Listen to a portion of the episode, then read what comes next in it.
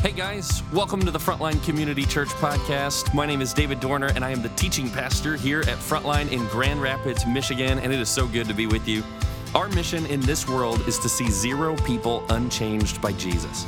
So whether you've been following Jesus for a lifetime or if your journey's just begun, we hope that this message will speak powerfully to your heart, that it will reveal something that God desires to cultivate in your life, and that you'll be drawn to the person of Jesus as a result.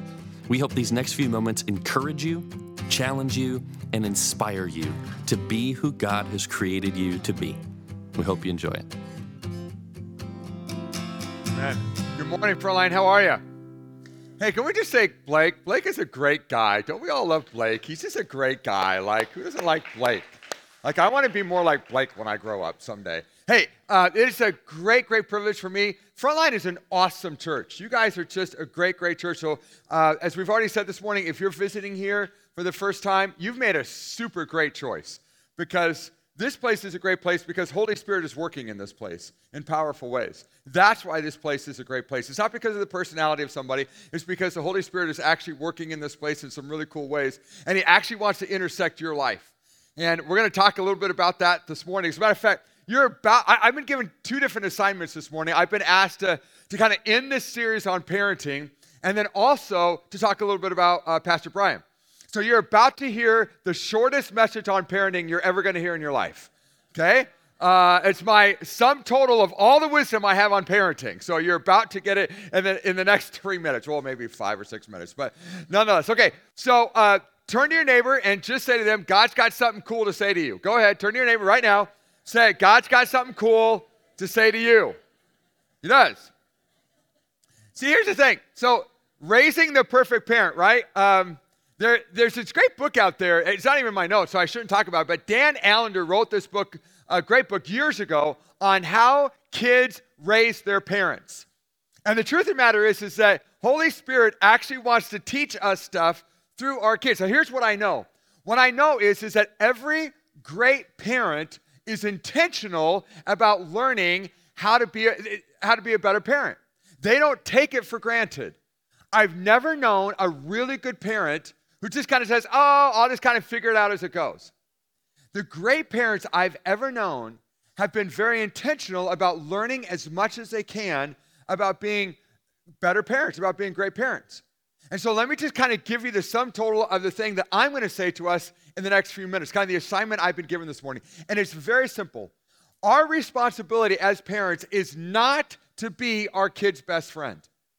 That's not our responsibility. Our responsibility as a parent is to partner with God in helping them become all that he has for them. That's our responsibility. And so what that means is that I have to be in continual conversation with God about what he wants to do through me as he raises his kids through me. So, and by the way, I know I'm old, I get that, but I'm an old man with young kids. So I've got a 17-year-old and a 16-year-old teenage girls. I'm raising teenage girls right now in 2021. Can someone please pray for me? I need all the prayer I can get. Like, woo! Like, you know, my cell phones, all that kind of stuff, smartphones, the whole nine yards, TikTok, the whole nine yards. But here's the deal. The good news is that God has given us an example about how to parent well. So every good parent is intentional about learning how to be a better parent. But the good news is, along with that, is that God has given us an assignment. He's kind of given us an example that comes with an assignment from him about how to be a good parent. Because throughout the Bible, God has chosen to compare himself to a good, healthy, loving father. Remember when he taught us to pray? He said, this is how you should pray. Our Father who art in heaven. He was giving us an example, and by the way, all throughout the Bible, God represents himself as a father. Now, here's what I know. I know that some of you had dads that were awesome. Some of you had dads that were horrible. Some of you had dads who were angry. Some of you had dads who were bitter. I get all that. But God is the best father figure in the universe. He's the best dad figure in the entire universe. And as a result of that, he wants to teach us things about how to be a great parent. And by the way, one of the cool things about Almighty God as our Father is is that he tells us throughout his word that he celebrates us. Did you know that God actually delights in you? Matter of fact, I know I've had you do it once. This might be the last time I have you do it this morning. I want you to turn to your neighbor and to say, God delights in you. Go ahead, say that to him. God delights in you. God likes you. God Almighty actually really likes you. All warts and all, he likes you. He celebrates you. And he gives us wisdom. He gives us direction. He guides us. He provides for us.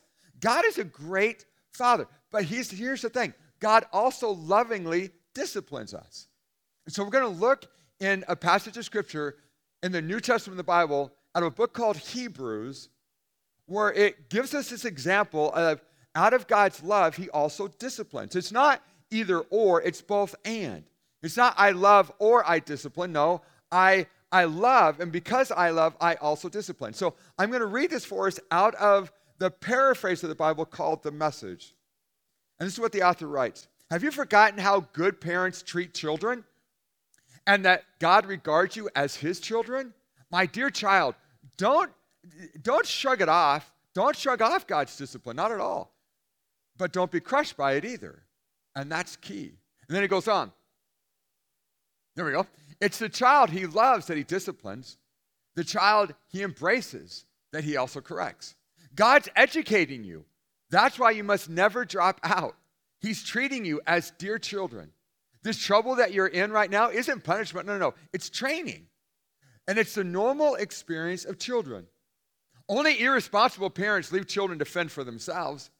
Would you prefer for God to be irresponsible as well? No, of course we wouldn't.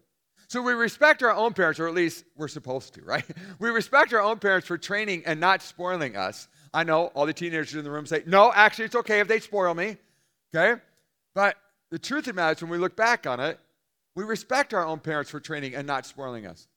So why not embrace God's training so that we can truly live? While we're children, our parents did what seemed best to them. But God is doing what is best for us, training us to live God's holy best. At the time, and this is key, at the time, discipline isn't much fun. Say that with me. At the time, discipline isn't much fun. Say it again. At the time, discipline isn't much fun, is it? And all the parents said, amen to that. It always feels like it's going against the grain. Later on, of course, it pays off big time, for it's the well-trained who find themselves mature in their relationship with God.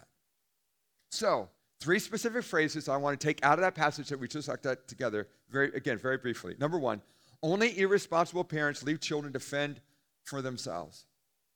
Part of what it means to be a parent is to discipline. Now, again, not to abuse them, but to discipline them. Now, can we just be honest with each other? In this day and age, in 2021, when we get a sonogram and we go, woo, I'm pregnant, right? When we get that, we don't immediately dream of the fact, oh, I can't wait to discipline my kid. Can't wait. I can't wait to put them on restriction. I can't wait to put them in a timeout. Like, I can't wait to take their phone away. I can't wait to take their bike away or something. Like, I'm really looking forward to disciplining my child. Right? No, none of us say that unless we're just stupid and mean, right?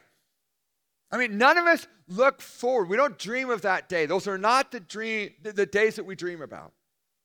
But they're so incredibly necessary if we're going to be the parent that God is inviting us to be. See, there's this balance. Colossians chapter 3, verse 21. Fathers, don't scold your children so much that they become discouraged and quit trying. Don't do that. And that's out of the Living Bible. If I can, let's go to The Message. Again, The Message paraphrase of this.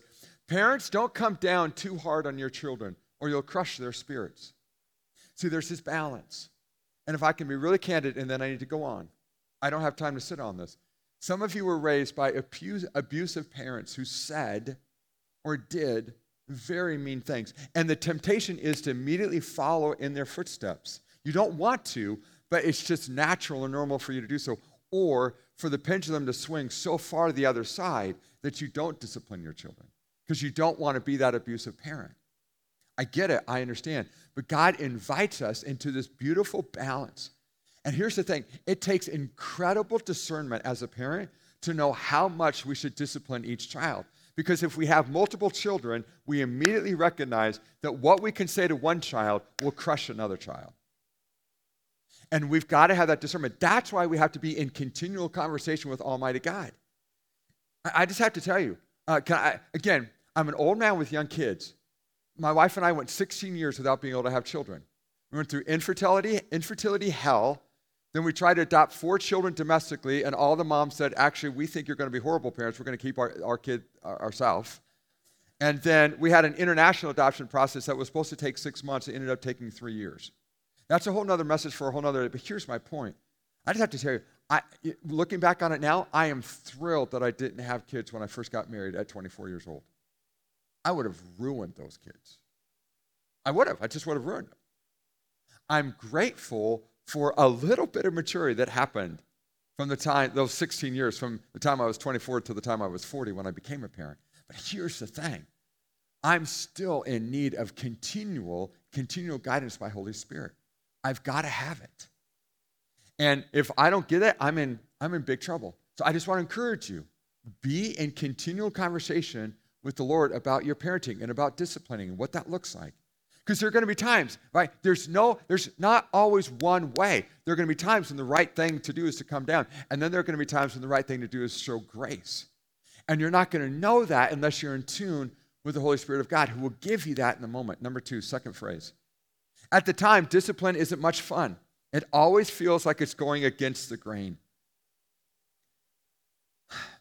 You know, if you ask me the question, I think if you ask yourself the question, what keeps some parents from actually disciplining their children? I think there are a lot of reasons. Let me just give you a couple. I think some parents want children to like them all the time. And can I just say it? We cannot be good parents and always be liked. We cannot be good parents and always be liked. Now, hopefully, our children will respect us and understand that our discipline is coming from an area of love, but that doesn't mean they're always going to like us. And can I just put it this way? If we have to be liked by our children, we cannot be the parents we need to be. And I've watched it. You guys have too, I'm sure. There are some parents out there that just have to be liked by their kids. And the reason for that is because they haven't actually settled the issue of where their own identity comes from as an adult. I put it this way.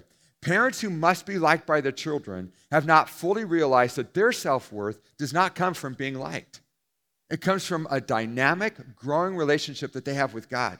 And when we fully realize that, when we fully understand God's amazing, mind-boggling love for us, then we won't have to be liked all the time by our kids. See, we have to settle the issue. Where does my worth come from? It can't come from our good looks. It can't come from our position. It can't come from our job. It can't come from our income. It's got to come from our relationship with Almighty God. God is crazy in love with you.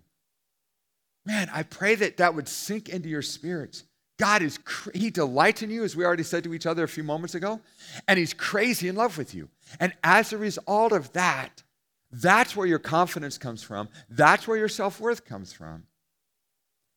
And that's where we gain the courage to be lovingly disciplined Arians of our kids. Third phrase. At the time, discipline, as we've already read, at the time, discipline isn't much fun. It always feels like it's going against the grain. But later, of course, it pays off big time, for it's the well-trained who find themselves mature in their relationship with God. And let me just put it this way. Parents must take the long view approach to parenting. We have to. And if we take the long view, reminding ourselves that there are times when my children will be frustrated with me because I'm demonstrating my love for them, key phrase, I'm demonstrating my love for them by disciplining them, then eventually it will pay off. If I take the short view, let's just be honest with ourselves. Sometimes putting our kids on restriction or taking something away from them is more of a pain in the rear to us than it is to them, right? Crap, now they're going to be under my skin the whole time now, right? I'm taking the television away from them. Crap, that means they're going to be always around me. Like, what am I going to do? You know what I mean? It's like, you know, I get it. Like, I get it. If I take the smartphone away, crud, what are they going to do? You know? Here's the deal. As a parent, we have to take the long-term approach. We have to take the long-term approach. We have to be willing to allow our kids should be mad at us for a short period of time. Because what we're ultimately trying to do is we're ultimately trying to help them become all that God wanted them to be. So again, that phrase, and I close this message on parenting with this. We cannot worry about being our kids' best friends. We must join God as he desires to work through us to help them become all that he created them to be. And that means sometimes that we have to discipline them. And that's okay.